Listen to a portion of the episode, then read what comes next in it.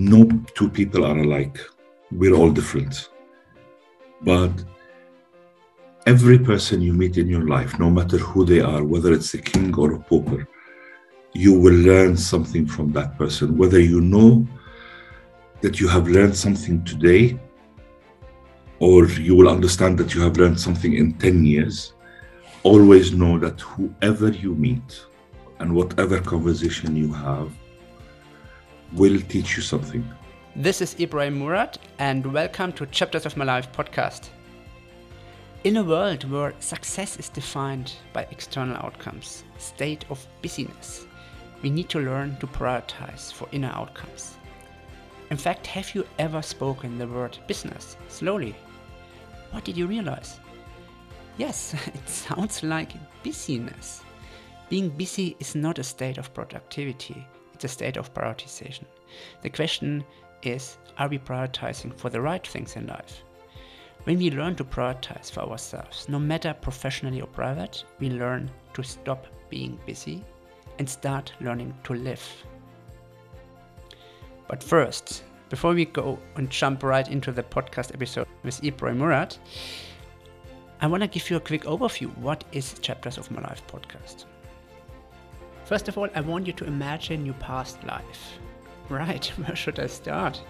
I'm Daniel Ludwig, trainer and leadership coach by profession, and I'm always fascinated to look back in life and turn your life stories in form of a book for other generations to learn from, but also for yourself as self-reflection and to gain new life energy.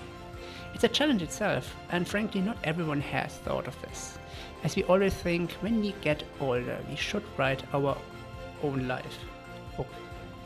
But in fact, we have so many experiences ready to share with others, achievements, failures to learn from, positive and negative life transitions, which in the end lead to the person we are today. This Chapters of My Life podcast is an inspiring collection of life transitions packed into a podcast audiobook format, capturing the willpower and belief of people during important life changing decisions. Very excited to have Ibrahim Murad on my podcast. He's a highly motivated professional with over 35 years of experience in commercial activities, business development, sales marketing across multiple industries. But this podcast is not about business. It's about him as a person and who he became over the last years of true inner reflection. I met Ibrahim at the end of 2020 through our coaching journey. So, over a year ago, since our first meeting, what struck me the most was his reflection skills, driven and focused approach toward business and personal growth. His life book, Everything Happens for a Reason, contains three chapters. It's all about personal growth. It's all about how to overcome setbacks in life, but also how to learn from others. We talk about the right perspective in life, but also how to find a work life balance. As he mentioned, he doesn't like chapter names. we still worked out some best titles for the listeners to better see the content of each chapter. So I hope you like this next episode with Ibrahim. This is truly all about personal reflection. Enjoy.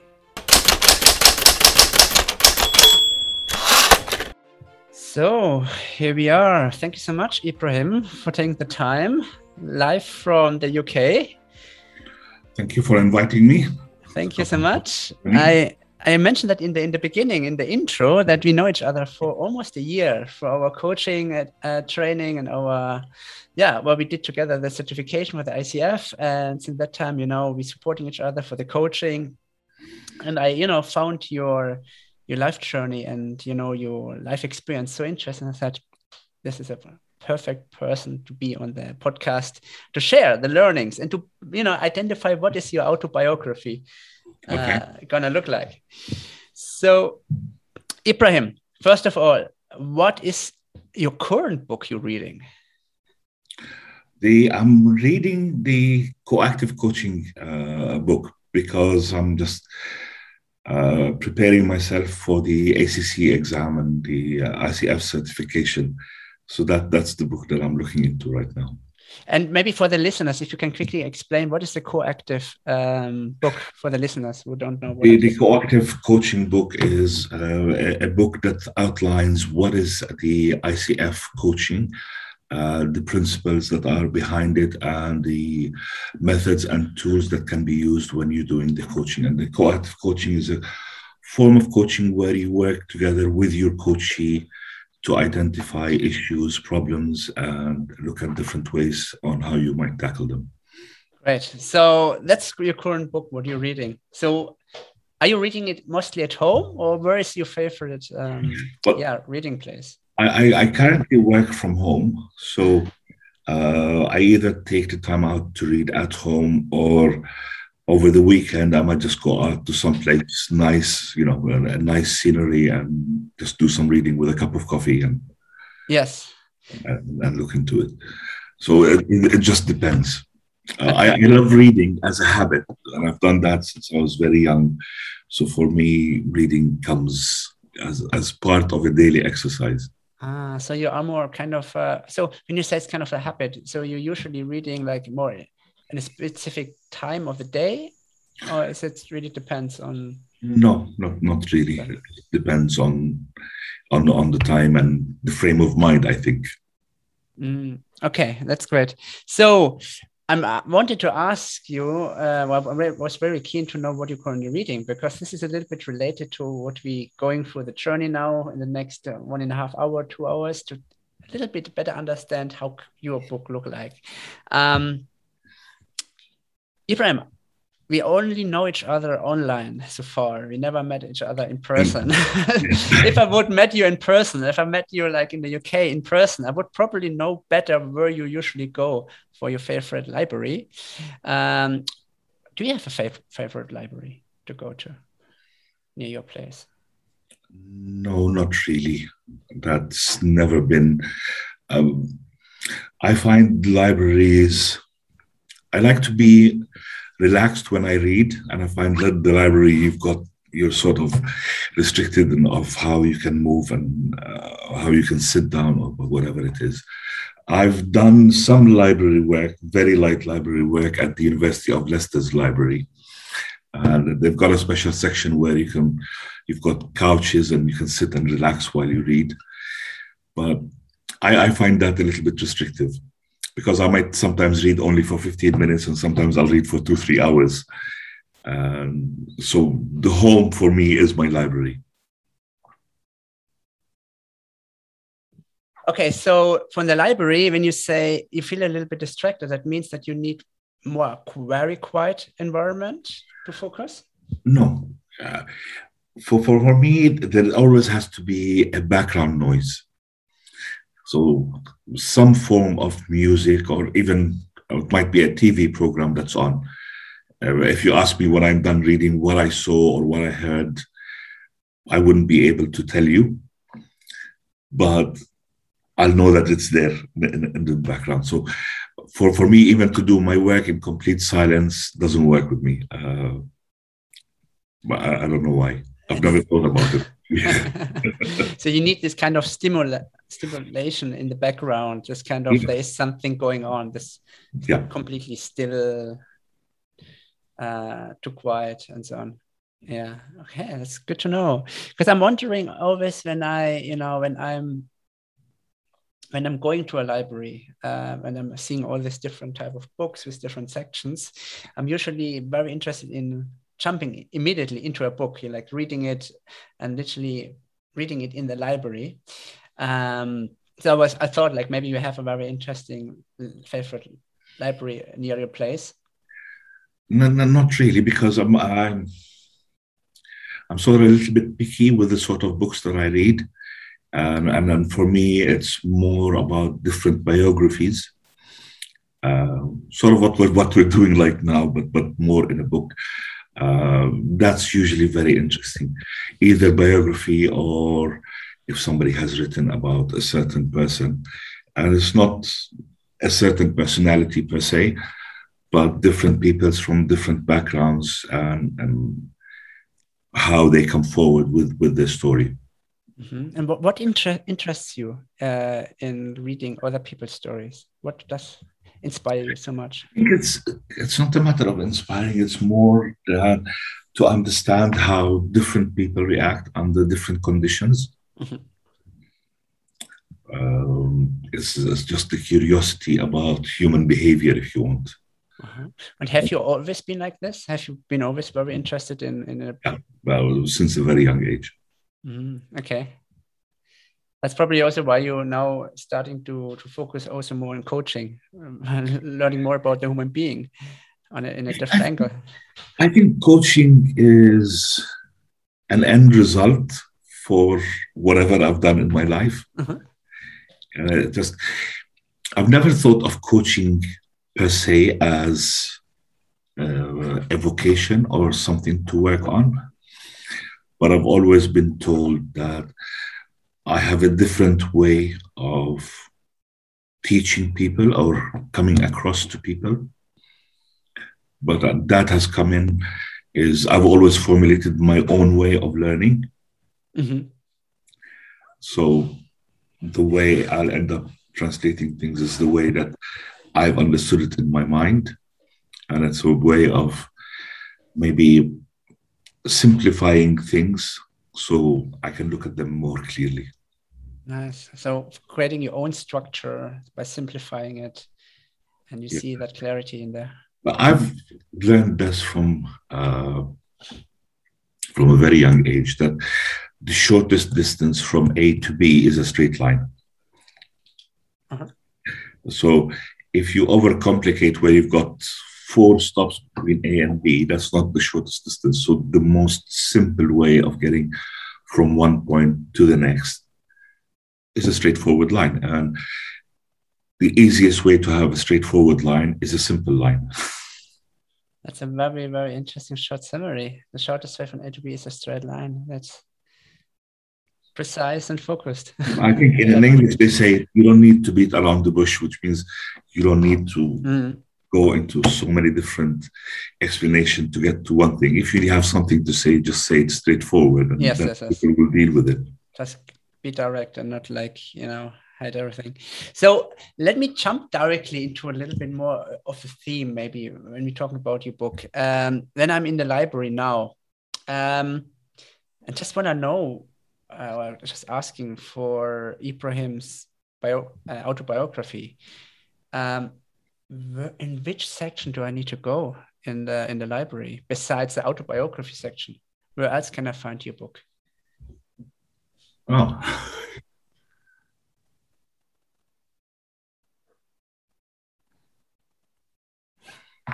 I've I've never considered that actually. I think it's, it's I doubt that it'll be anywhere unless you want to say lessons learned mm. or I think biography or lessons learned uh, would be the most appropriate. I wouldn't go anywhere else. Mm-hmm. I'm asking you this question because I know you. Um, I met you last year, and since that time, I also know you as a business person.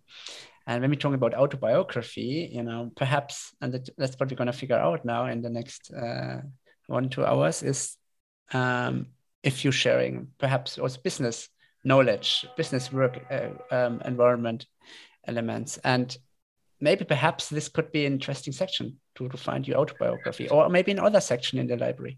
No, it's um, here's the point: is when when you look at business people who have written their biographies or have written about a certain subject, mostly you'll find that these are people that are experts in a certain uh, topic of business or a certain side of the business. Uh, and I was actually thinking about this early this morning is I'm not an expert in any one side of the business in the, the strictest definition of an expert, but I'm knowledgeable or very well knowledgeable in a lot of aspects of business. Mm-hmm. Uh, so in, in, in that sense, I do apologize for that. No worries. That's okay.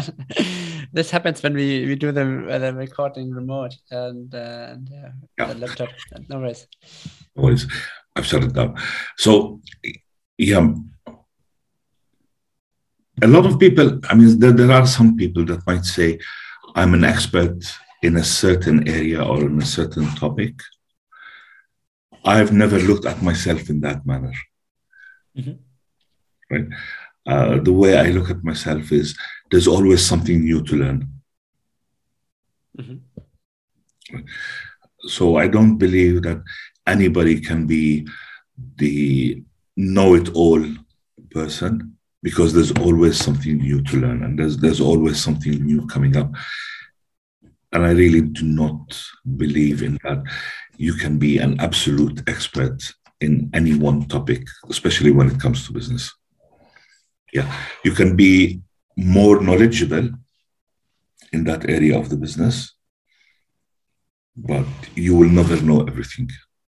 Uh, i really doubt people who come to you and say we know everything. Nobody yes. knows everything. And then to be honest in that moment where you say that there's something new uh, created in this world and there's outdated already. I mean it's an ongoing process in the end of the day.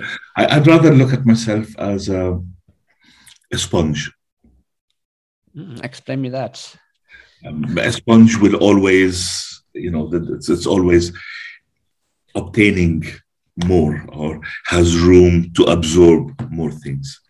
Mm-hmm. But we also have, Mr. Sponge, you also have to squeeze to to unlearn certain things, perhaps, and then exactly. But then you end up you end up having the ability to absorb more. Mm-hmm.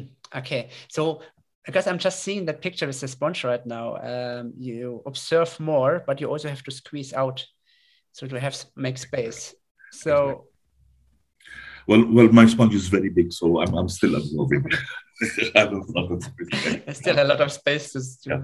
Again, that's great. So when I now let's say I'm in the in the lessons learned section or in that section where I, you know autobiography section, I see your book. I have your book in my hand. What do I see on the cover? Well, I've given a lot of thought for this. Um, I, I, think the, the most vivid sentence that, that comes to mind for, for me is throughout my life, what I've discovered at a later stage in my life is that everything happens for a reason. Very powerful sentence. Yeah.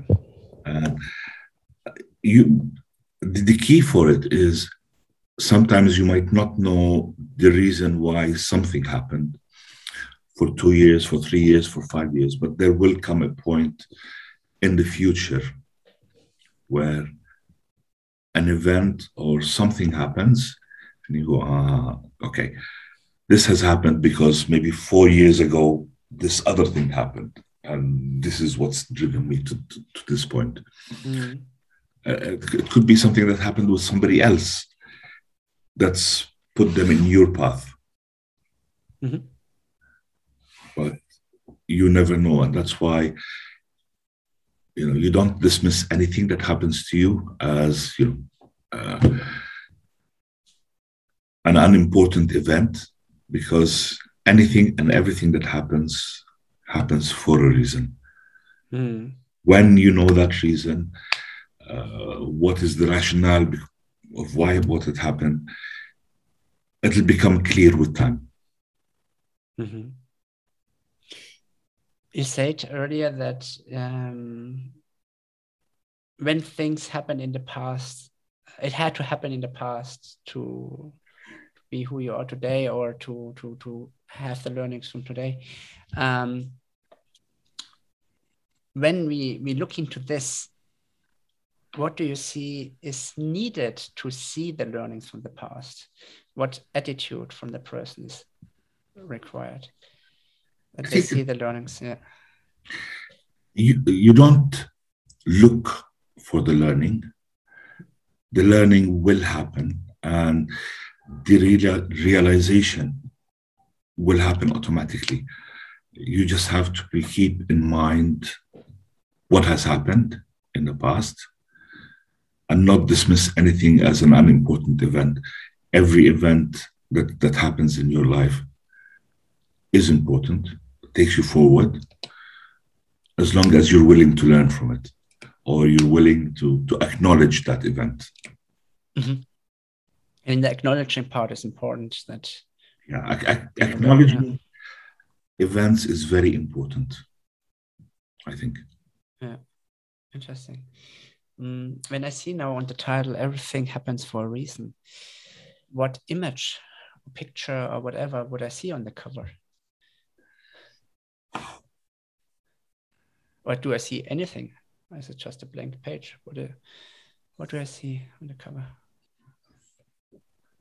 I don't know if about an image or a, a person.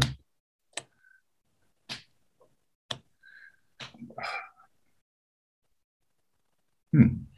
That's interesting. I think the image that just came, the image that just comes to my mind, is sort of like a flash. I don't know if I think you're too young to remember those old film reels where you have, yeah, these uh, stills of you know uh, different small pictures in the film reel. Of course, I'm, I'm, I'm, I'm no. I... the old, the old, not the Polaroids, pre Polaroids, the the old films that you used to take them out and look at the film reel. Um, I, I think that would be an appropriate image because then it has a lot of it could have a lot of pictures or a lot of stills.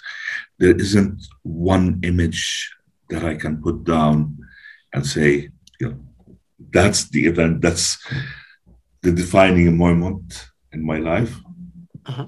There's been several. So there's never one event.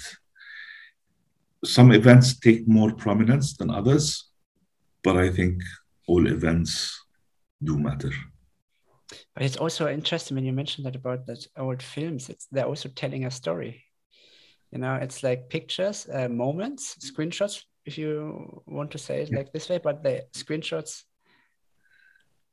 connected are sharing a story, telling a story. Yeah, and that becomes a film. That becomes a film. Yes. Not that I'm looking to do a film, but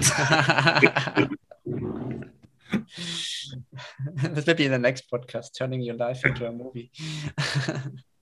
um, so everything happens for a reason, and I see this kind of old film on, on the, on the cover. Um, in every book, when you open it, there is this thank you page where you dedicate your book towards someone uh, or something. Who, when you reflect on your life and you're looking into the autobiography, who would you dedicate your autobiography towards?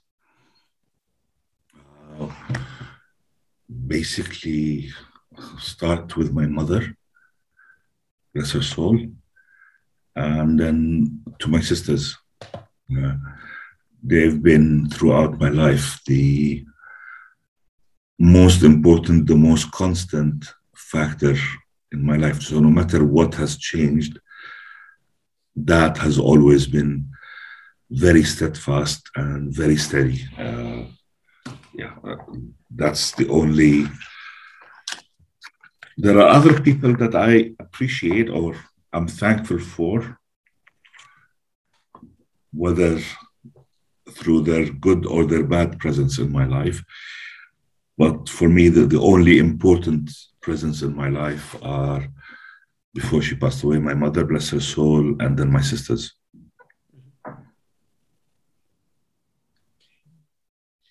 So I'm hearing out that obviously the learnings coming from your mother, from your sisters, from the family. Um, uh, let's put let's say family. Family for me is takes priority over anything and everything else. Mm-hmm. So, uh, money comes and goes, jobs come and go. Uh, health is important because health enables you to do things, but above all else, it's it's family. And in my case, family, because they've been there the longest, has been my mother and my sisters. Yeah, it's interesting when you say money comes and goes. I mean, health is the most important. Usually, when we don't have health, we see what we actually take for granted in the past. and then it's certain things which we cannot can not can get back you know if we even wish for it's healthy sometimes if you, if you don't have your health you don't have anything basically if if you have your health you've got the ability to go to work to do do stuff go places um, achieve things. And if you don't have your health which is the basis you don't have anything else. Mm-hmm. that's true. Yeah. It's a foundation of everything. Yeah. If you lose in the foundation you cannot build on it anything. Yeah. and exactly. Um, I've, I've never seen a building built in the air a building has to stand on something. That's true. Um, so i'm seeing the thank you page and i'm going into the table of content. Chapter one ibrahim. Um, what would i as a reader read in chapter one? So here's a, a, couple of thoughts. Do I look at, and this is something I've, since you've mentioned to me about this book of life, is do I look at my life from a working point of view or do I look at my life as a personal journey? Both will overlap with time, but where would you start with? it's hard for me to answer this because it's you know it's very interesting you're asking me this um, because it sounds to me that there is these two different worlds on your side work and private life and perhaps difficult on your side to know what is part in your autobiography. Because for me when you're asking me this for me an autobiography is um, a summary of life lessons shared to an audience. And that can be across different fields. It can be from the work private a combination. Um, when i read by autobiographies in the past and I, I've always been struck by what a lot of people write in the beginning is my formative years mm-hmm. right and I've, I've never understood where somebody can form their personality or their work ethic or whatever it is during just a certain period of time. Mm-hmm. You might get to 80 years old and you're still in the formative years. So, yes, and understanding what is the beginning or what shaped me to be who I am today is not something that I would like to put in, in one chapter because every event that happened in my life has formed me as a person. Mm. Yeah, yeah. He still is taking me on, on that journey. So um, I, I, never look at chapter one as, you know, the formative years. I, I, maybe I'd look at it as the early years or the teen years or it can be yes i mean it's totally up to you in terms of like um, and you say the early years, um, the years where you maybe grew up, it can be you know chronological as well. It can be uh, based on a specific theme. Oh, we, we, we look, I look at it in a, in a, different way. So I look at it in in terms of events. Mm-hmm. Okay. On, on on a personal side, there's been two or three events that sort of took me in uh, different directions. So there's the early years or prior to my father passing away at the age of 19. Mm-hmm. Right. And the image I do get is of a completely spoiled, pampered, uh, protected person without a single worry in the world. that's the only way that I can look at it. Mm-hmm.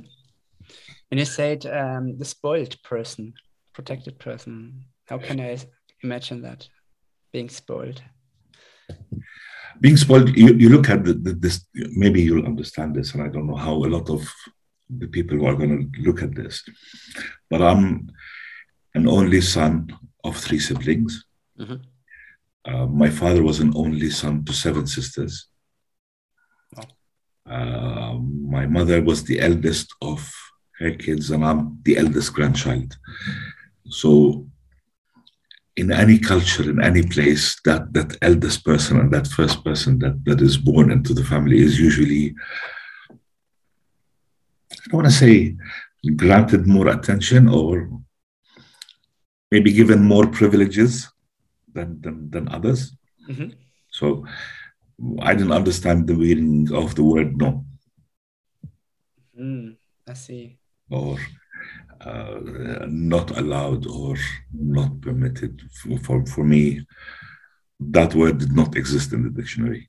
Mm. Were there, uh, when you just look back, were there moments where you remember these privileges, where you say this was a moment I deeply remember where I got really spoiled, um, no matter in what age you were? Not. There, there isn't one single occasion, but I can tell you overall, if I look at it and I run yes. that, that really in my head, is yeah, I, I know what I could get away with and what I couldn't. Uh, what I couldn't get away with was very, very little. um, you mean you're talking about your childhood now, or also? Yeah. So when when how how do people um, or your family, your mom, your dad, siblings would describe you uh, describe about would describe you in your childhood. So who were you as a child? Um, I think people's perception of me and my perception of myself are two different things. Okay. So let's separate them. How, how, how would people describe you and how would you saw yourself? I never realized that I was in that position until later on in my life when I started looking back. So, right now, if you ask me, yes, this is what I tell you. Uh, but at the time, it wasn't a matter of, yeah, I am spoiled and I do get what I want. But it was just a matter of, this is how things were. So now I'm just describing to you how things were. But there isn't something or a particular event it was taken that's just how it happened mm-hmm. right so it, it, it, wasn't that somebody said to me yeah you're you're spoiled or uh, yeah you're you've got what you want but now when i reflect on it i do understand that there was a lot of learning of principles of what's right and what's wrong, uh, what's acceptable and what's not acceptable. And I was, what I can tell you now is I was acutely aware of that. Mm-hmm. Uh, yeah, you can do whatever you want, but there are parameters or there are within the reason of this is right and this is wrong or this is acceptable, this is not acceptable behavior. So yeah, I, I could do what I want as long as it was within those boundaries. Mm-hmm. And the boundaries were clear for you. But I can tell you that the, the, the boundaries were very clear.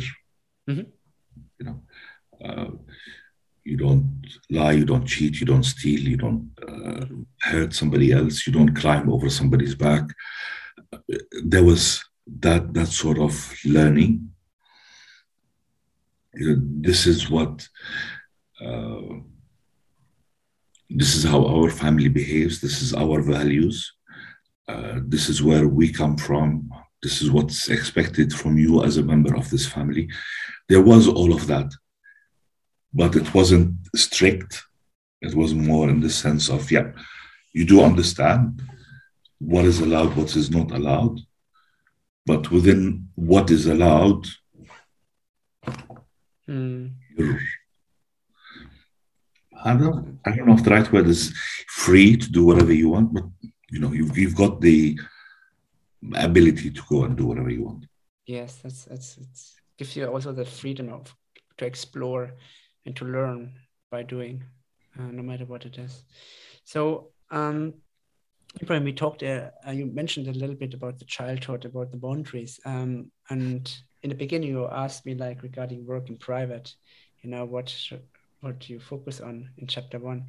Um, my question to you is, what do you want to share to the reader in chapter one. It's a really first chapter about you. What is important for you to let other people know in that first chapter? I think the, the most important thing for me was learning of what's right and what's wrong, mm-hmm. uh, what's acceptable and what's not acceptable as far as behavior is concerned. Um, and learning where you come from.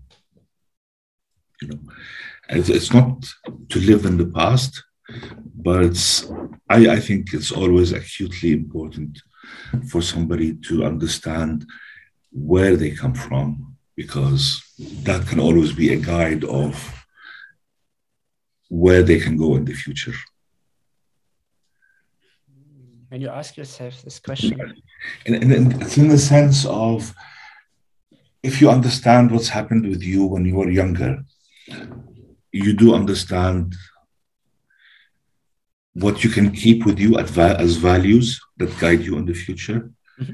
and what was wrong that you need to correct in your future behavior. So, like I said at the beginning, nobody's perfect. Nobody knows everything from, from day one. There are things that are good and are beneficial to you in future life that you can keep.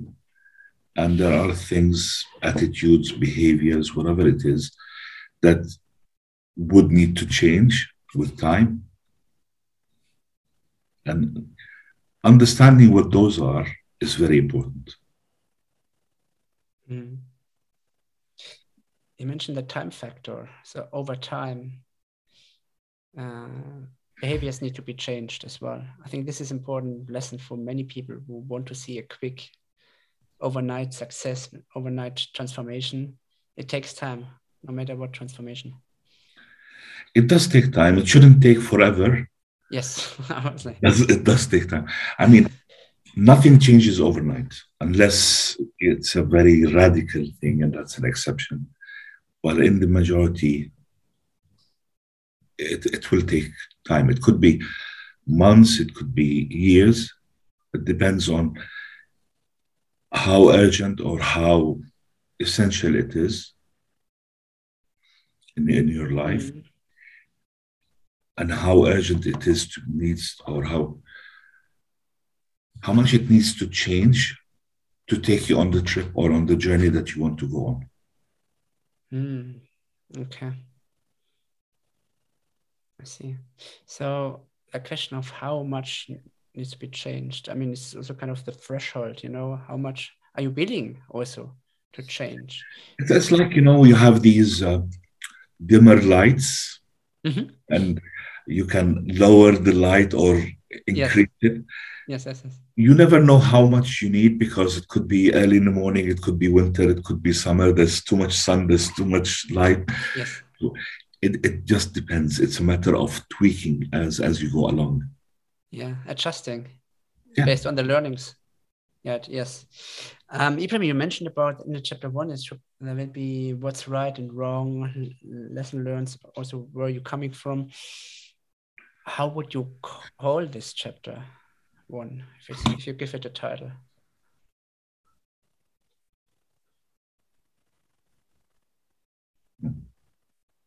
Interesting.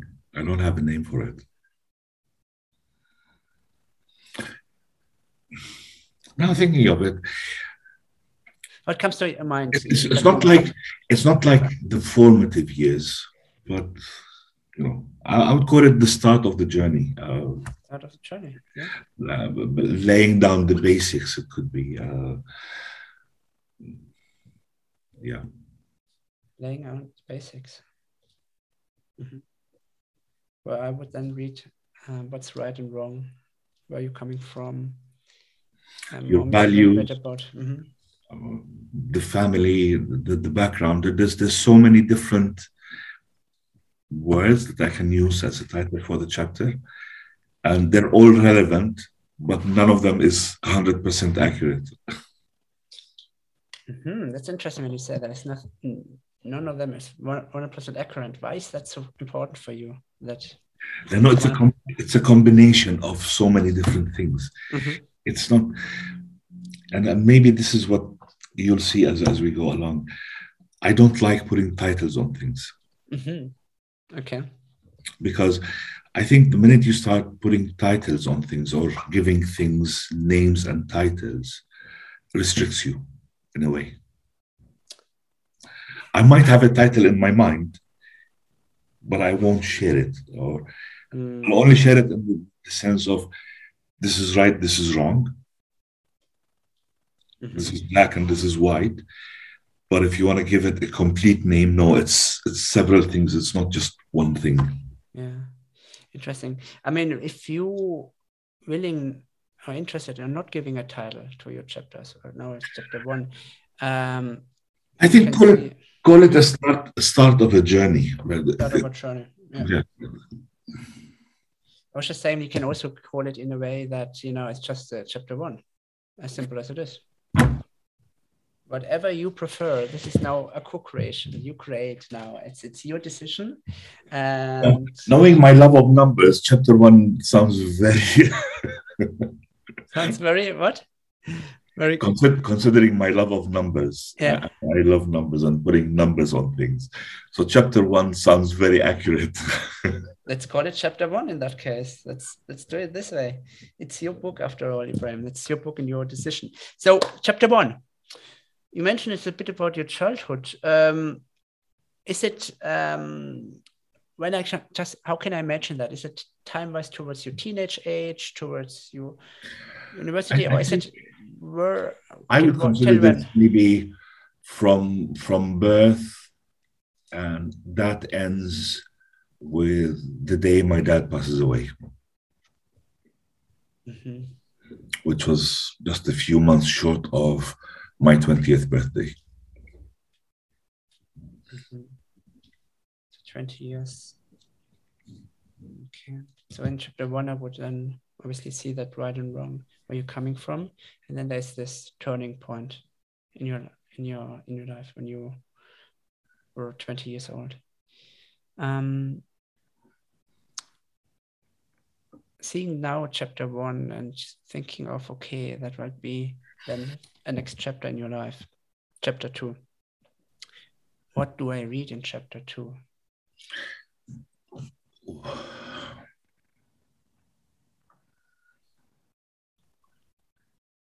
Chapter two overlaps two things because they're around the same period, and, and they overlap. If you want to talk about the personal me and the then the career me, because that's around the same time that I started working within a year or two of that.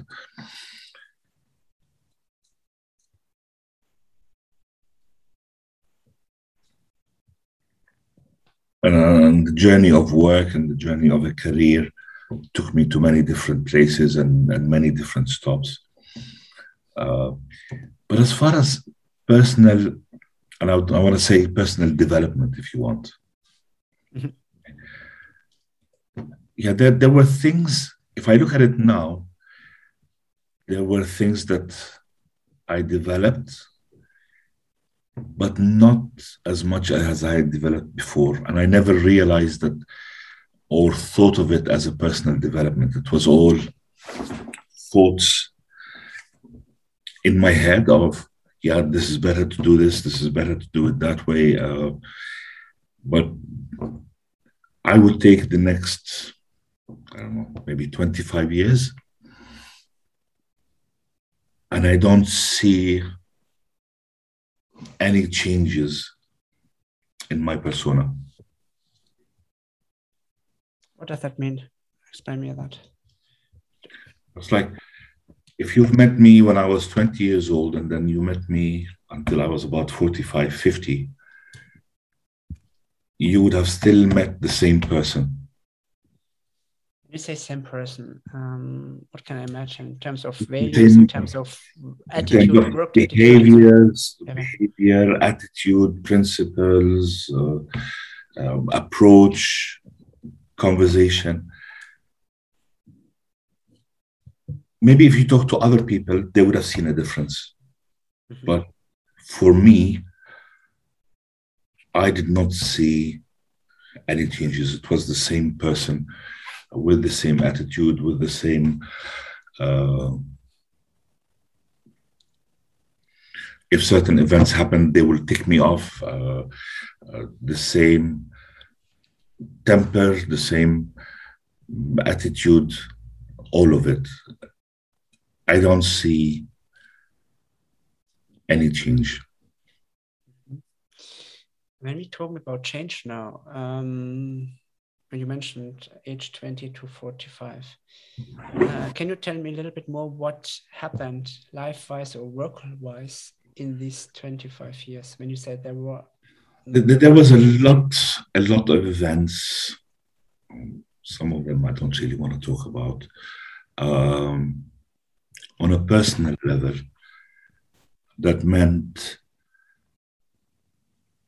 I sort of had to go into a survival mode. Um, into somebody who's very close to me says it's a firefighting mode, likes to call as a firefighting mode. So it was just a time that extended for a very long period of time is just managing to survive from one day to the next, from one week to the next, from one month to the next. So I don't think I ever took the time or was inclined to even consider um, the personality side of things, Mhm. if you want. It's like that's my persona, just move ahead. And there, there was no interest on my side uh, to even think of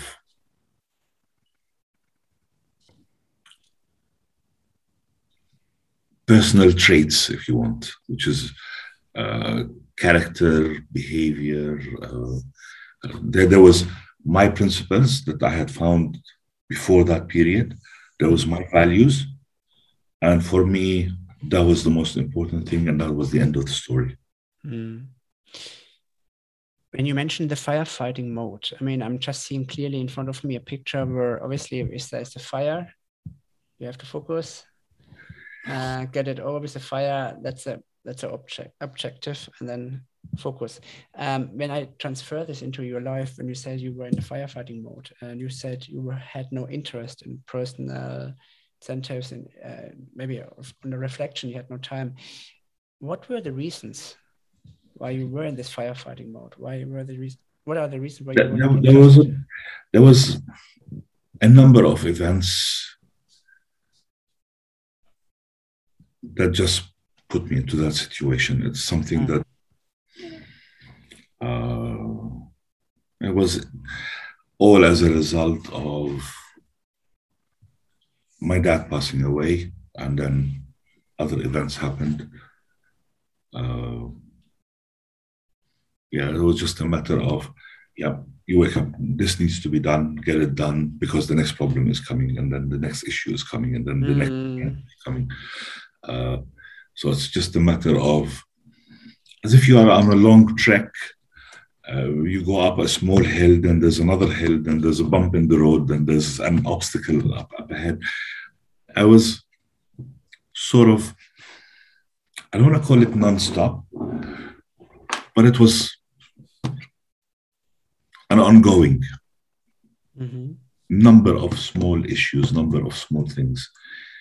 Um, that's on the one side. On the other side, as a person, I never believed in, you know, um, a life journey and uh, personal development. I, I consider all of that is uh, hobla for me. So it's, it's like uh, I had. This is something that I was.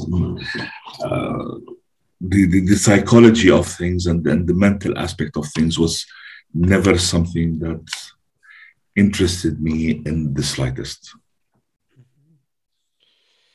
When you're now looking back into this 25 years, 20 to 45, um, can you explain just now how you behaved and you not have changed a lot and when you now look back into this 25 year time span um, what were the learnings you personally the learnings i know now i don't I you know now yes yes, yes. yeah of course so it's like yeah maybe uh, there's an element of regret or an element of self blame that maybe I should have looked into these things earlier.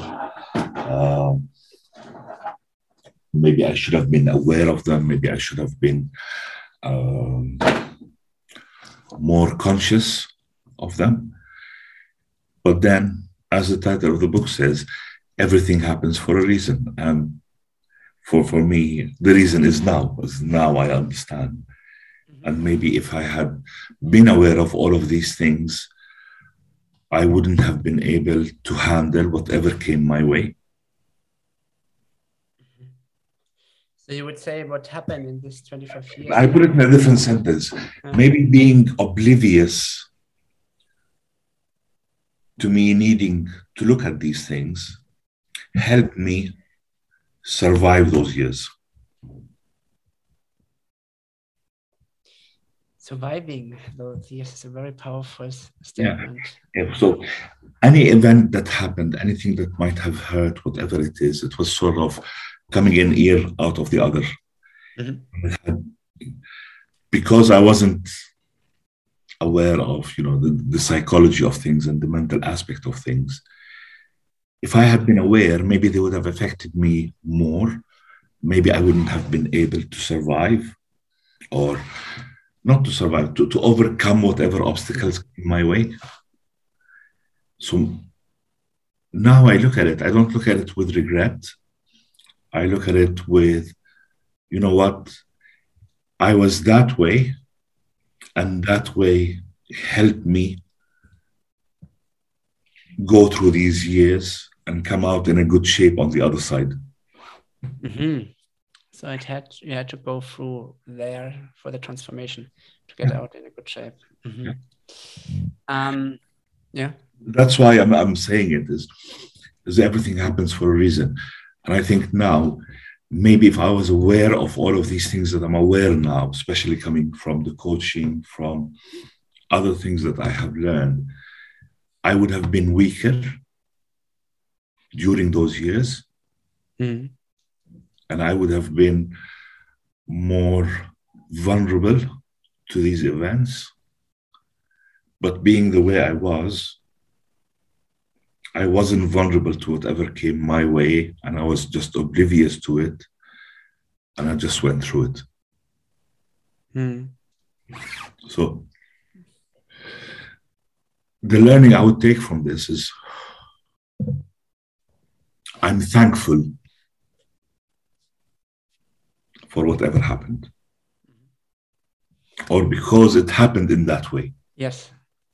Yes you're reflecting it in a positive light actually. Um, yeah. I, I, don't like to reflect on things in a, a, you know. The minute you start going into a negative reflection uh, you start being resentful. Mm-hmm. And the minute you start being resentful you start being negative. And the minute you start being resentful, you start being hatred. And I don't like the word resentful or the word hatred. Mm-hmm.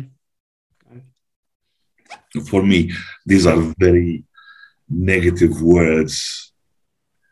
I'll say I dislike something, but it's yeah. not a matter of hate as in you know that that negative emotion. For for me it's because you're putting a, similar what you said before you're putting a title on it you're putting a category theme under it when you say something like this yeah, yeah. Oh, i see. Um this chapter two um and knowing that you don't like to put names on it um i was just wondering um and there were a lot of these these different events uh, which not necessarily made you change, which you said before, you, you kept the same behavior, same attitude.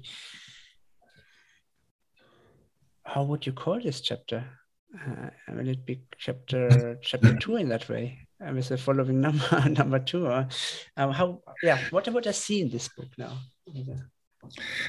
You see, this is the part of the book that we, we just spoke about the personal side of things, right? Yes, yes, yes. And there's the opposite side, which is the career wise of things, where I went from a very junior clerk, uh-huh. uh, traveled abroad, came back to Jordan, worked in different things, ended up traveling to the UAE. So there was a multitude of different jobs in different industries that coincided with this journey during those 25 years. The learning I took from that is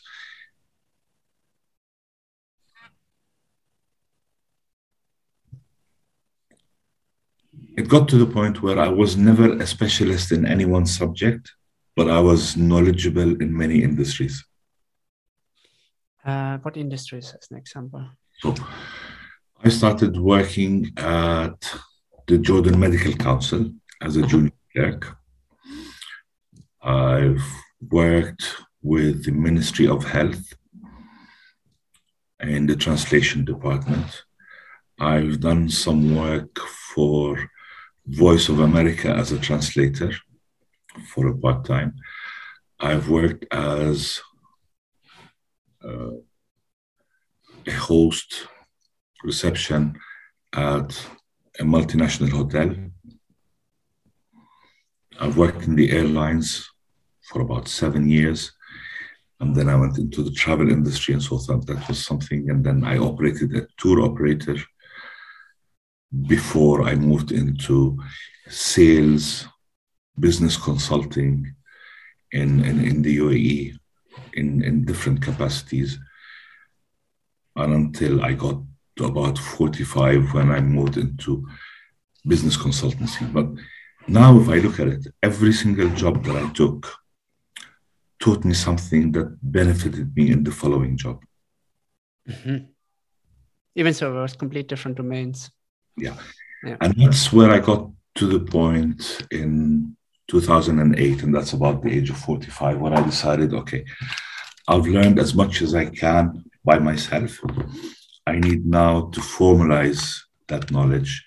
And that's when I decided to go and do uh, my master's degree. Mm-hmm. And that becomes the end of chapter two, beginning of chapter three. So we're talking about age 45. I mean, around that. Okay, chapter two and chapter three. It was okay. actually 45 and one week, which is, I made, I started the biggest job of my life on the 13th of June. I started my master's journey on the 30th of June of 2008, and that was exactly a month after my 45th birthday. How do you remember this date so well? Uh, I have a very I I can give you dates, times, and even the day of the week where any event happened. I'm, I'm just wired like that. um, I will tell you that my father passed away, for example, on Thursday, the 22nd of March, 84. Mm-hmm. I can tell you that the last conversation I had with him was on the 21st of March, which is Mother's Day of 1984 at 10:30 at night. I can tell you that I knew of his passing away at 1.30 on Saturday, the 24th of March. I can tell you the day I started each job and which day of the week it was and what time I signed my contract. And I'm just wired that way. I just remember dates. Mm-hmm. Um, but that also means that you, when you remember these dates, you know. Uh, I know. I know the milestones, and I know exactly, exactly when Yeah. Exactly. So I want to go to that uh, to that date you mentioned, 2008.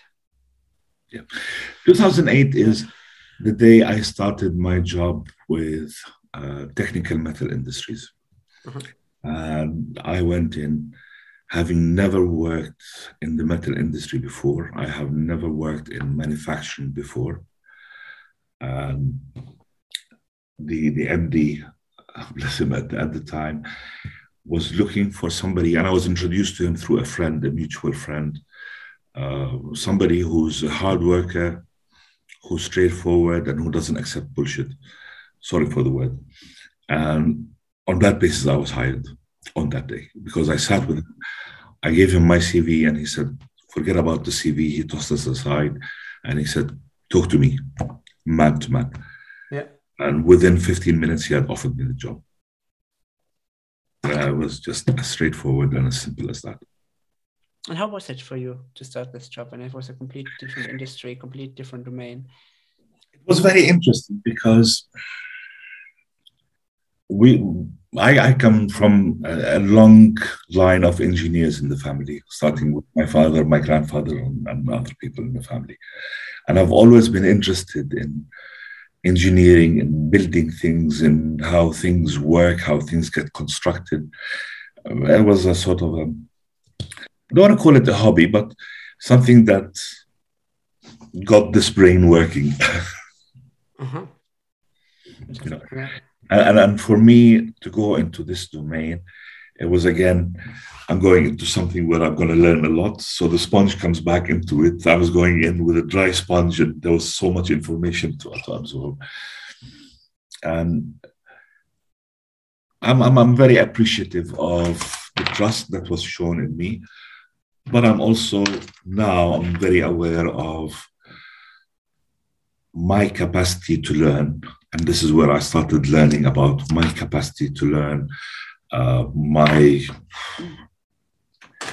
I don't know, I call it a God given ability um, to logically understand things, to chronologize things and, and, put them in place and understand how they function. Mhm. So, yeah, it was like the culmination of all the other jobs that I've done sort of prepared me for this job. Mm-hmm. But Yeah. I never realized that all of these jobs would teach me or give me the ability to do this job. And trust me, I had to learn quite a bit, especially when you're working with a team of engineers and you're not an engineer. Uh, engineers have a, this little bit of a arrogant attitude to anybody who's not an engineer. Uh-huh. Right? You're not an engineer, you don't know what we're talking about. So, how long did you work in that uh, that position? uh, it was a matter of, I think I stayed with the company for five years. Five years. Okay, a long time. Yeah. Uh, the first three years was head of a division, and then I got promoted to head of special projects, Mhm. handling uh, mega projects, which are projects in above in value of about 10 million euros and above.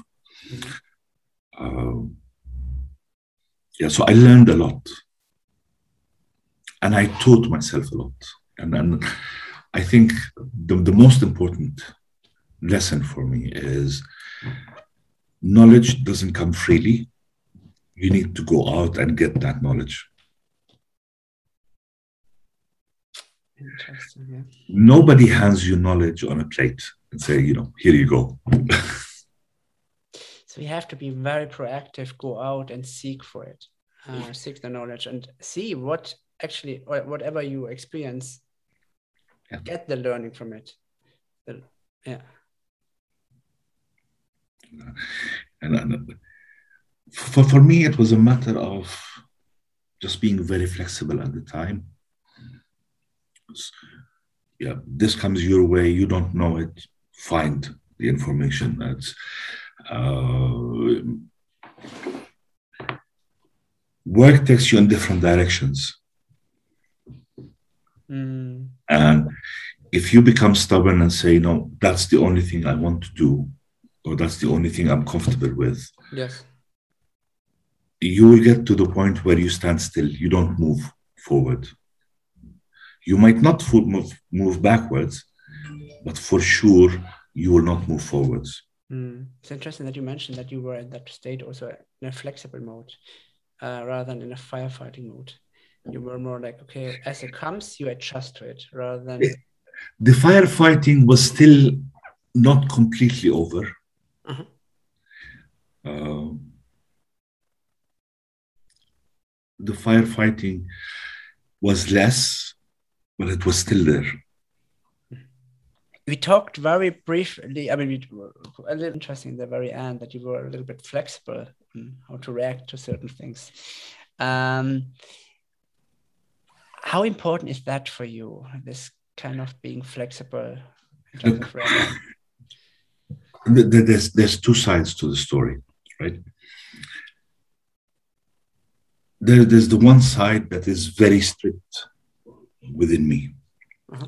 These are certain principles that certain values, and as long as you don't encroach on these values, principles, black and white in my mind,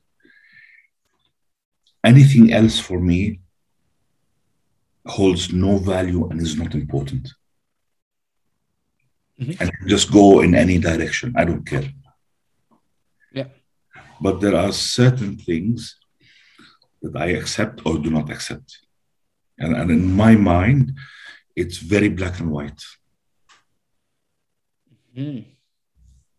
Is it clear from the very beginning already what is black and what is white? So Um, what, example- or is it? certain behaviors or uh, certain way of dress or certain ways of attitude there is a threshold there is a moment where you move from white to black and for me it goes from acceptable to non-acceptable maybe that's wrong what i know now about myself Mhm. but at the time it was it worked. Maybe under other circumstances for other people it's different. Mhm. and this is where when you talk about chapters of my life yeah it's my life. That's the way i took it. I could have been mistaken in doing things in so many events. Mhm. But it was my character at the time and that's the way i dealt with it Mm. and maybe if i dealt with it differently my life would have turned out differently Yes, I mean there are. you know and you, you need to get to a point where you're comfortable with what is happening but even comfortable or uncomfortable at the time had no room in my life You didn't let it give, uh, take space in your life. Yes. yeah, it had it had Yeah, yeah. absolutely no space no place in my whole life Interesting. Yeah. Um, that clear differentiation of what will be part in your life and what is not part in your life is that something from that moment? Let's say we're talking about chapter three. Is that something which you could see was a major characteristic? You see chapter 2 moves into chapter 3 in a very I can sequence it in a sequence of events and a series Uh-huh. of decisions. Yeah. we took. And this is where even the title of the book comes from. Is everything happens for a reason. So I'll, I'll take you through a couple of events. Mhm. It was the decision or getting that job prompted the decision to do my master's degree at that time. Doing the master's degree meant that I ended up meeting a person who's had uh, a big effect on my life, and that's and I'll mention that person's name. It's Dr. Matthew Higgins, and he was the dean of the MBA program when I started my MBA, and that then led to the opportunity of working and coming back to the UK and working at the university uh, before I moved on to other things. Meeting Dr. Matthew also gave me the opportunity to go to the Leicester conference of that is held by the Tavistock Institute about experiential learning. And that then led to the part of chapter three where I've gone into the coaching, the realizations, the personal development, and that part. So these are a series of events that have happened that if I had not taken the decision to do my master's degree at that time, I would not have met Dr. Matthew. I would not have had the opportunity to apply for the university. I would not have gone to the Leicester conference. I would not have had the personal realizations.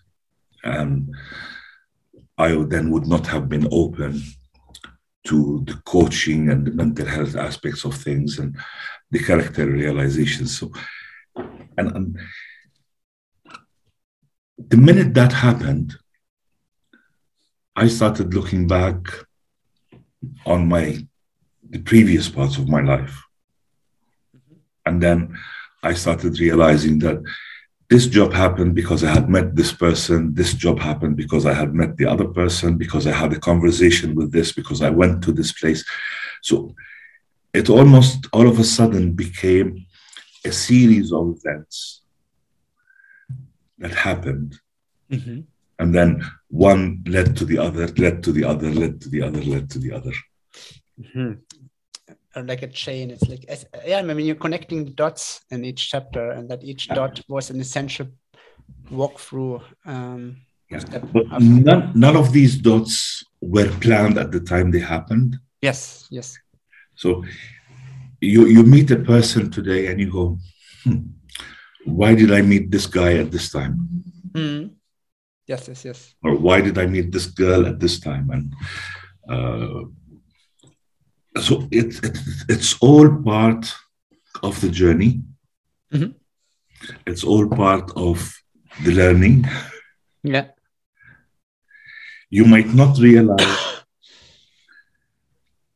what the reason for it is, or what the benefit, or what the consequences of it is. But at a certain time in the future, something will happen where all of a sudden all these previous dots connect and lead you to that place. Yes, yes, yes. Um, often these dots are not cannot be planned because they happen. And if you plan them ahead, then it's not necessarily something you know you discover or learn yeah. it's programmed but when you have something non-programmed uh, you discover so much more in everything in work life and private life and it, it could be an event it could be a conversation it could be a person mm. it's like in, in chapter three i started working with tmi and uh, in that position and then in the next position as head of special projects and the realization of my value came in late 2012. Mm-hmm. We had worked on a very big project for the nuclear power plant in, in the UAE. And I worked on that project extensively for about a year and a half. Now, you have to consider that three years earlier, I knew nothing about the industry. And within three years, I was doing a submission for a nuclear power plant. So it's like going from zero to 100 in three years. Mm.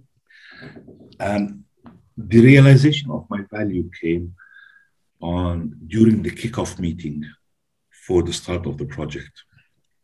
After we've won the award, we've won everything. And a Korean engineer who was the head of the project, we were sitting down for lunch after signing the contract, after signing everything. And he looks at my boss and he says, I am sorry to do this, but we want to hire Ibrahim. Mm-hmm we think he is going to be a brilliant engineer to take over the electrical side of the electrical engineering side of the project. And I laughed. I said, you know, thank you very much. And I really appreciate the opportunity. But there's one problem. And he said, What? I said, I'm not an electrical engineer. I've never been an engineer. I don't even have a degree in engineering. He went, What do you mean? I said, I mean, I'm not an engineer. He said, Not true. You came into Seoul, into Korea, into an office of 25 engineers, and none of them could negotiate or get anything over the line with you. For us, you are the top engineer that we've met. I said, I'm not an engineer. I don't know anything about electrical engineering.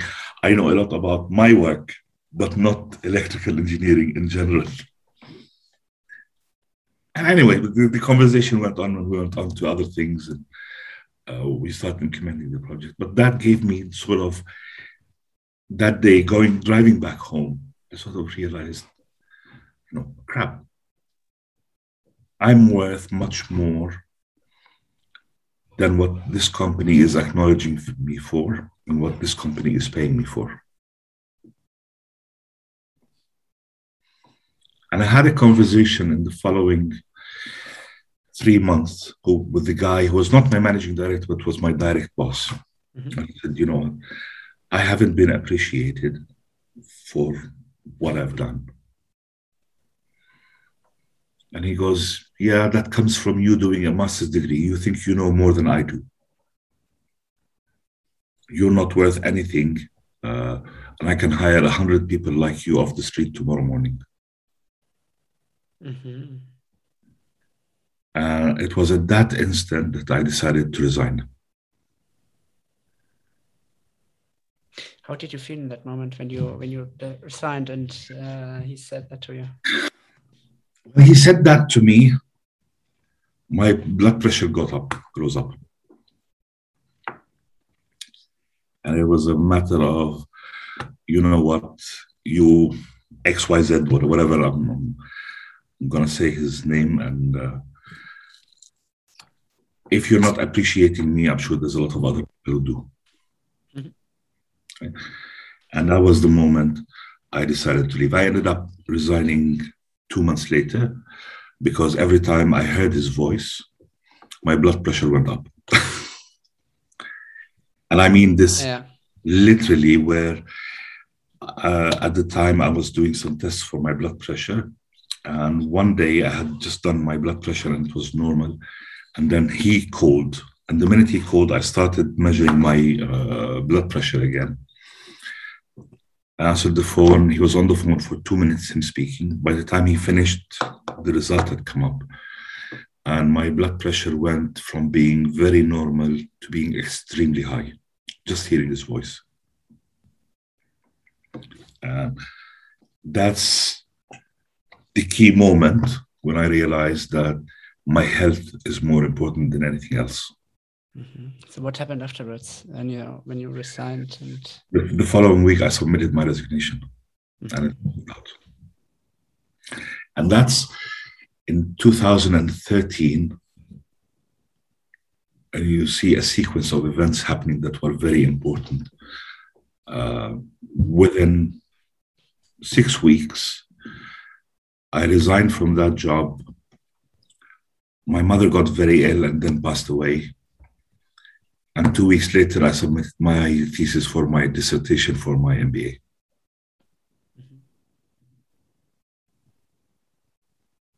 Everything in that one year. So, again, you talk about dates. Yeah, these are the dates. Mm. So, on 25th of May, I resigned. On this the 30th of May, my mother got taken into hospital very ill. She passed away on the 2nd of July. I finished my master's on the 31st of July.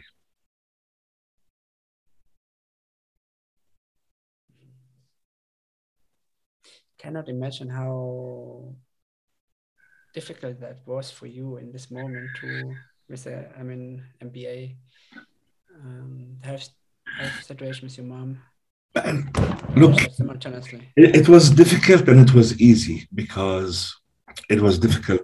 Her passing away, she was been, she was an essential part of my life for a very long time. Mm. But then she always wanted to do a master's degree and she always wanted me to have a master's degree. Mm-hmm. So achieving that, uh, yeah, was very important. So you did it also for her, if I heard you that out actually. Yeah. And I gave you the energy. Okay. Um, so going through this year in 2030, um, you mentioned that. I mean, around 2012, 13 is, or even the years before. That's the that's where these were the years where personal development uh, was. Well, the, the personal development happened is in, in the two years after I finished my, my master's degree, mm-hmm. okay. I have kept in touch.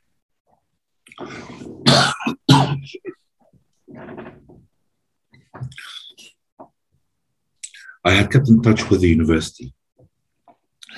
And then an opportunity came where the university wanted to do something between the academics and the business sector. Mm-hmm. And they offered me the opportunity to apply for the job. I applied and got the job. Two months into the job, or a few months into the job, the opportunity, the, the School of Business works very closely with the Tavistock Institute to have the LESREC conference. So, as a member of staff of the university, I was offered the opportunity to apply and to be sponsored by the university to go to this conference. The conference is not cheap to attend, and if I was hadn't been sponsored, I wouldn't have attended. attending the conference, I call it a very, very um, pivotal moment in my life. As far as moving from, you know, the person that's just going along in their life to the point where I started analyzing and realizing everything that has happened in my life, looking at it in a different way and even accepting that there is a subject called mental health or coaching or understanding or characters. And as, I told you before, that, that side of things never even existed in my mind. Mm-hmm. Yeah, it was for something for philosophers and whatever it is. Yeah. You know, uh, leave me alone. Don't even talk to me about these subjects. Yes, yes, subject was, I don't want to call it a taboo subject. for me, it was something that I did not believe in at all. But something has changed in that conference for you then, and you not have believed in yes. this before. Why did you start then being interested in these topics? The, the way the conference works is teaching you how to learn and how to start listening to people to what they say. In the majority of people, if two people are having a conversation, the person who's doing the hearing will only hear what they want to hear because that's their comfort zone and not what the other person is saying because what the other person is saying might take them to areas that's outside their comfort zone or outside their knowledge zone and what the conference does is it works in such a way that the first thing you need to do to start understanding or listening to the other person is you tear down your defensive walls. And only God knows we all have defensive walls. Some of them are hundreds of kilometers long, and some of them are maybe a couple of mm. bricks thick. My defensive walls were the biggest that you will ever find anywhere in this world. Not that I was conscious that I was building defensive walls, but what became apparent to me is through the years and through you know, the, all the events that happened, I had built this enormous Great Wall of Ibrahim instead of Great Wall of China. yeah that, that extended. And it took the counselors in uh, in the conference almost the whole week because the conference is two weeks long. Um, for me to start tearing down those walls. Was it only your work, your um, the other people, yeah.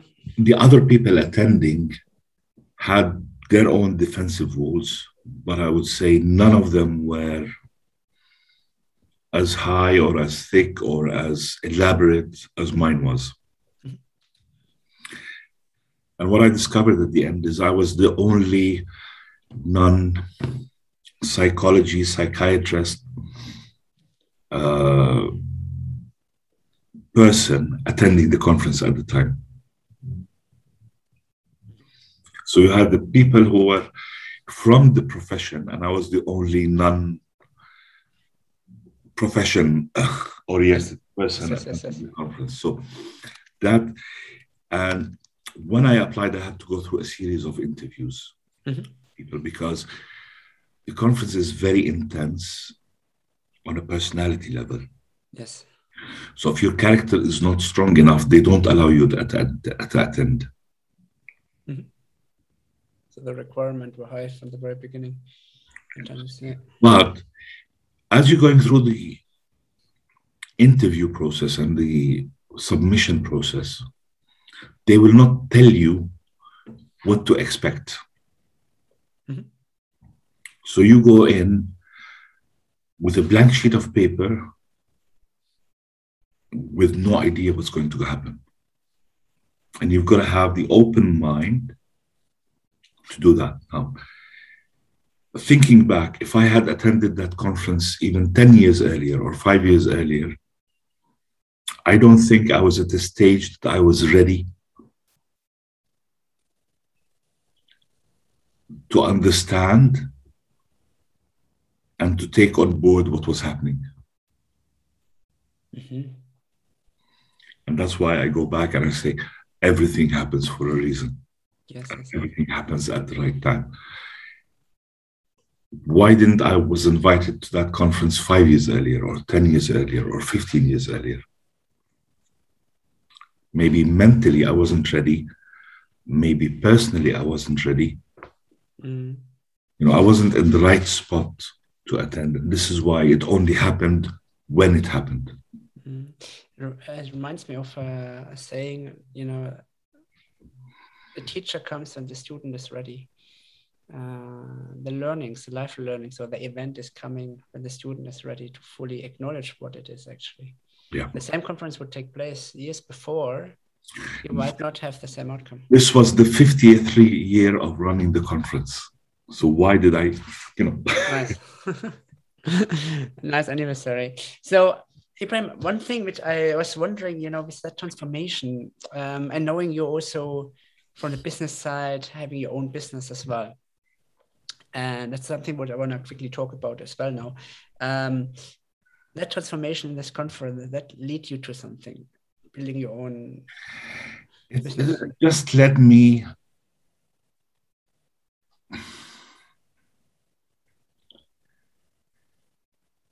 to just start looking at things you know um, it just bettered my self-worth Mhm. um, my evaluation of myself. Mhm. and it's like this whole period in the past five years um, several things happened. It's, it's like one day i was asked to write my uh, things that i'm interested or things that i have done in the past for the alumni book and as i started writing things you know sometimes you, you do things and you go on and you go on and you don't realize what you've achieved what you've done what you've gone through and as i started writing them down i sort of at a certain moment started feeling embarrassed because I was moving into the second page and into the third page of Mm, things that I have done, places that I have been, things that I have achieved. And until that moment, I hadn't realized what I had done. Because, like, I've done this and I move on. Uh, You do this and I move. I never took the time, if you want, to celebrate anything that I've done in my life. Yeah. The tap on your shoulder, literally. Celebrate what you achieved, the achievements, rather than just jumping from one place to another. Yeah. Uh, Yeah. quite a few things. And honestly, at a certain point, I felt embarrassed Yeah. because I'm, I'm not one to blow my own horn, you know, to say, I've Yes. done this, I've done this, I've done this. Of course. And until you sit down and you start writing them, all, all of a sudden you're like, oh my God, I've done all of these things. Uh, I've done something in my life. Yes, yes, yes. Uh, yes. And you reflect, actually, we were not aware of that before.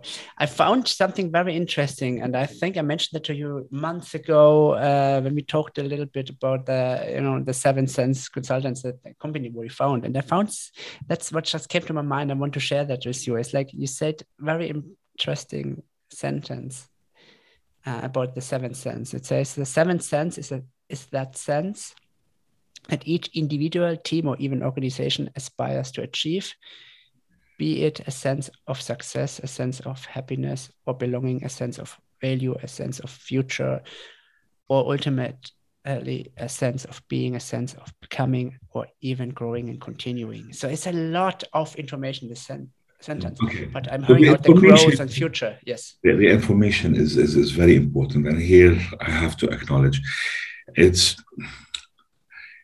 the deep thinker um, in our family is my youngest sister lara Mhm.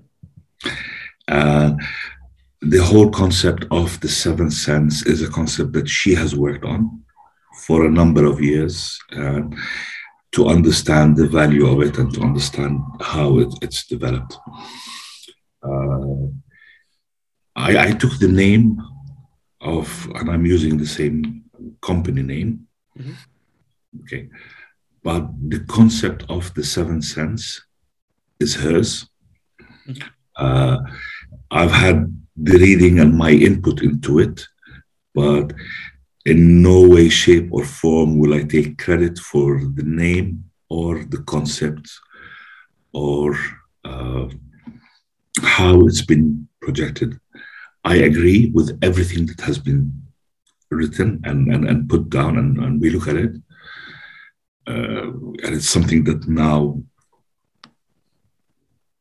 I strongly believe in, right? But how it has been reached and the concept of it is something I cannot take credit for. Uh, as I mentioned from the beginning, at every single junction in my life, the only credit and the only appreciation I give is to my family unit. Mhm. Yeah. Yes, there, there, has been help, there's been support, there's been assistance, there's been uh, whatever, but none of it comes even close to what my family unit has meant in my life. Mhm. Now, and I, I think that's the major, major learning for me is no matter what happens in life, each person has to find, create, maintain a support unit, be it a family a member, a, a friend, a, a colleague, a neighbor, basically a person that understands who you are and that takes you for whatever you are, right or wrong, good or bad, weak or strong, well, whatever it is, that unit is always there. And for me, I would be nothing without my family unit.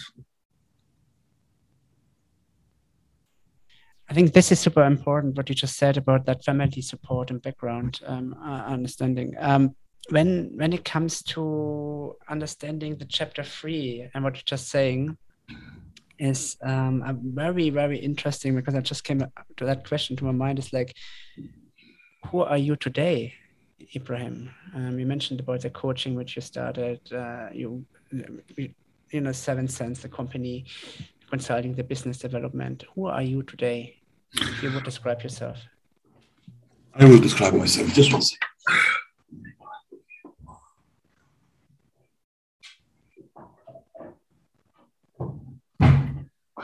I'm in a short sentence, I'm a person who's at peace.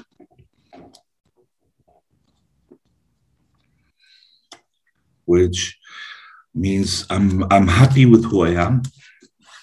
I'm content with who I am. And I'm accepting of who I am, good and bad. Beautiful and ugly. And I know yeah, I might portray the image to the world that, you know, I'm I'm perfect, but deep down I know I'm not. Whether I acknowledge it or not is something completely different. I acknowledge it to myself. I don't necessarily acknowledge it to the outside world. Maybe that's a good thing, maybe that's a bad thing, but it is what it is. Mm-hmm. When we and I like to think that I'm more good than bad. yes, yes, yes. When we when I want to when I look a little bit in the in the future now, um, we talked about the past at the present moment. What is the next chapter in your life, Ibrahim? When you the, the next chapter in my life is continue with the coaching and because I think the coaching is not just the interactive coaching, but sort of benefiting your other, your coachee, your your your client, your uh, your your coachee or the other person on. Let me describe it in different form. You learn, like you said, the sponge gets filled. And so at, at a certain point, you need to squeeze that sponge to let some of the information out so you can absorb more. So I think I've taken a lot on board. It's time for me to give.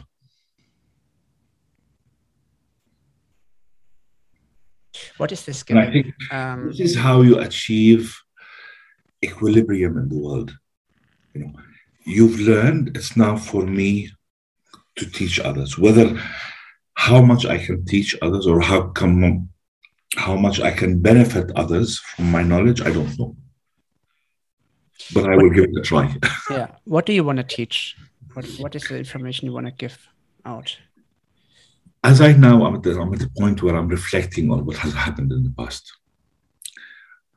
So I think the best thing is the best way you can teach people is just telling them of your experiences of what has happened with you. And then let them take the lessons they would like to take. Because don't forget, each one of us is different. Each circumstance is different. Each background is different. Each education, each mental capacity is different.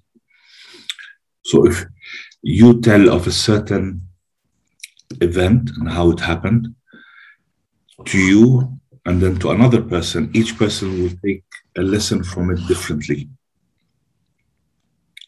depending on their personality, their background, their age, their ability to understand. And I think this is materializes a lot in the coactive coaching. Being able to ask the right questions, being able to be with your coachee, being able to understand what they're saying, hear what they're saying, which is very important. Not hear what you want to hear, but hear actually what they are saying, and then help them understand what they are saying, I think is very important. Mm. Um, when we know, I mean, reaching kind of that chapter where we talk about the future as well, and chapter three, um, kind of finishing it. Chapter three is, is in no way finished. Is an ongoing chapter. Chapter three is an ongoing chapter. It, it, it's not finished yet. So, when do you know when it's finished? I guess when a certain event happens that will move me into chapter four but I haven't seen that event has happened. So I would say chapter three is still being written as we speak. The ongoing journey with chapter three. I think it might be a, a case of a year that this podcast might be that end of chapter three, beginning of chapter four. I don't know, but time will tell. And don't ask me when, because I don't know. I will realize a certain event has moved me to chapter four when other events happen and then lead me back to that event. Yes, I mean, this is also the reflection uh, on everything we said last dots, as you say, when you're looking in the future back to this moment today, this will be another dot which is important to be part of. Yeah. Um, just reflecting quickly on the last three chapters. Um, remember, we you mentioned that it's very it's, you don't want to put a title on each chapter, so we keep in chapter one as chapter one, chapter two as chapter two, and chapter three as chapter three, and the titles. That's something you feel comfortable with. Yeah, I think I'm very comfortable with that. Let's do it this way. So, in the last end, I just want to quickly check with you. Um, you know, when I have your autobiography, your book in my hand, and I see like this three chapters, I see like a little bit more what is the person today, Ibrahim, in the ongoing chapter three. There is this copyright section in every book where you know in a copyright section you you ask people don't copy that you need the uh, confirmation from an author so when when i refer that to your autobiography um, do you want the reader to know something which they should not copy from your life. Life lessons which you can give them and say don't do that same mistake. Don't do this.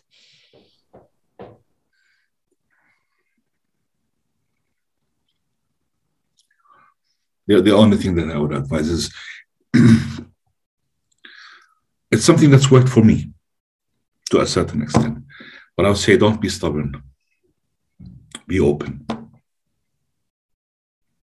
I know I'm stubborn. I'm, I'm very, very stubborn, especially when it comes to the black and white. And there is no compromise. There's no, you know, a little bit of gray between black and white. For me, it was always black or white.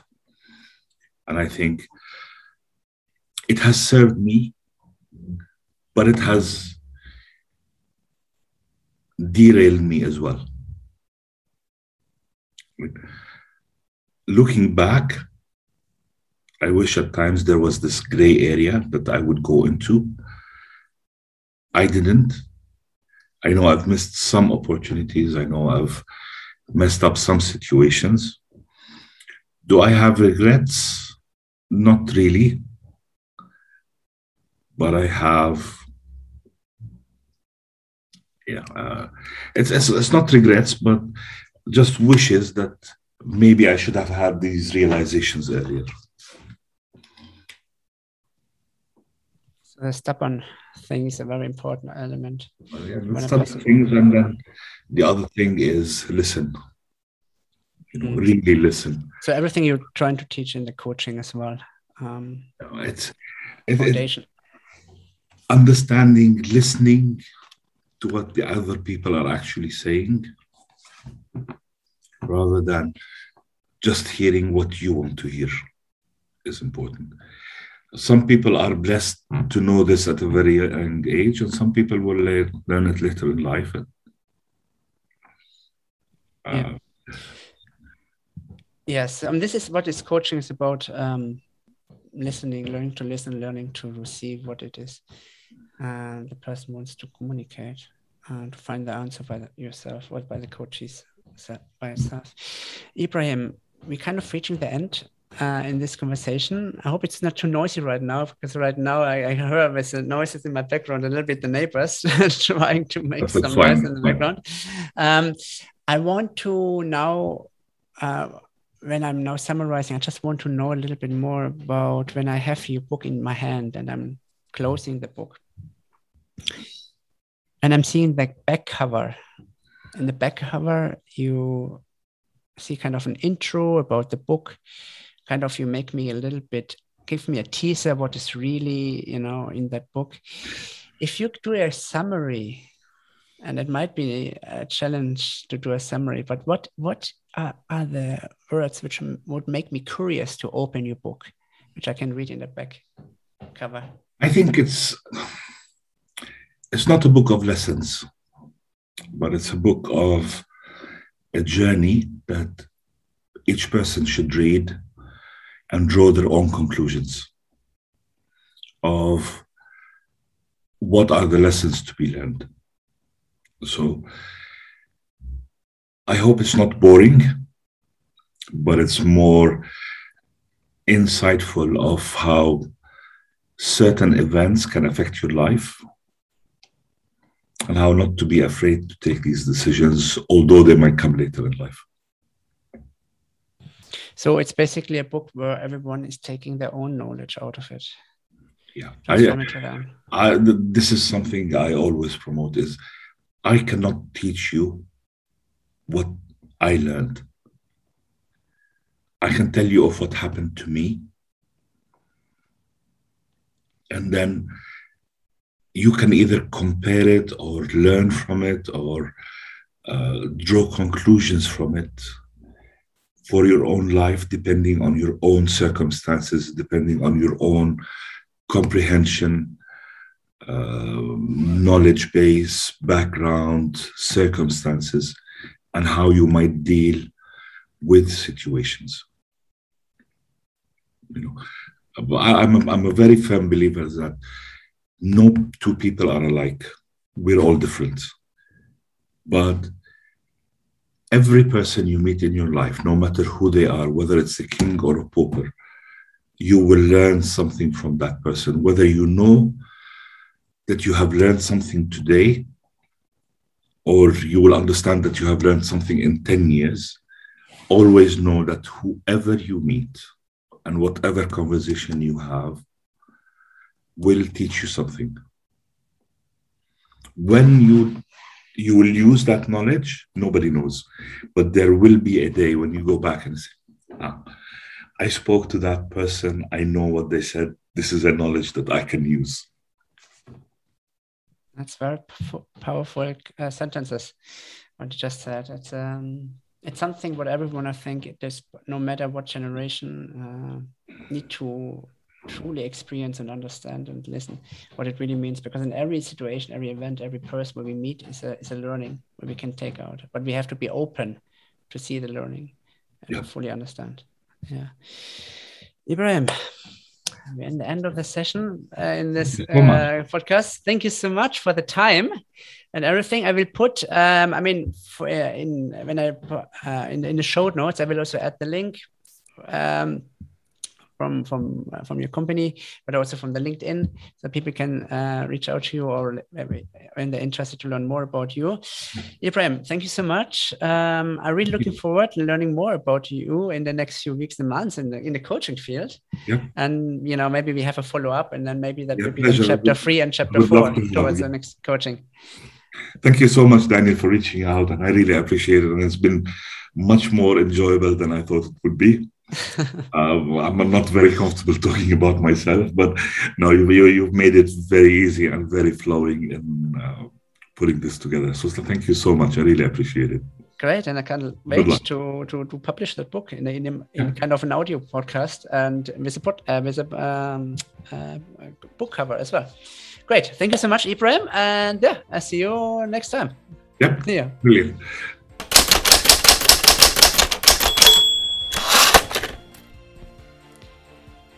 So, this was Ibrahim Murad. I kept thinking about his quote Always know that whoever you meet and whatever conversation you have will teach you something. Super inspiring. We learn from others more about ourselves when we learn to listen. In pre Christmas and Corona times, more important than ever. We're approaching the Christmas time and hope you're staying safe. Never forget, always look up, and never give up. See you next time.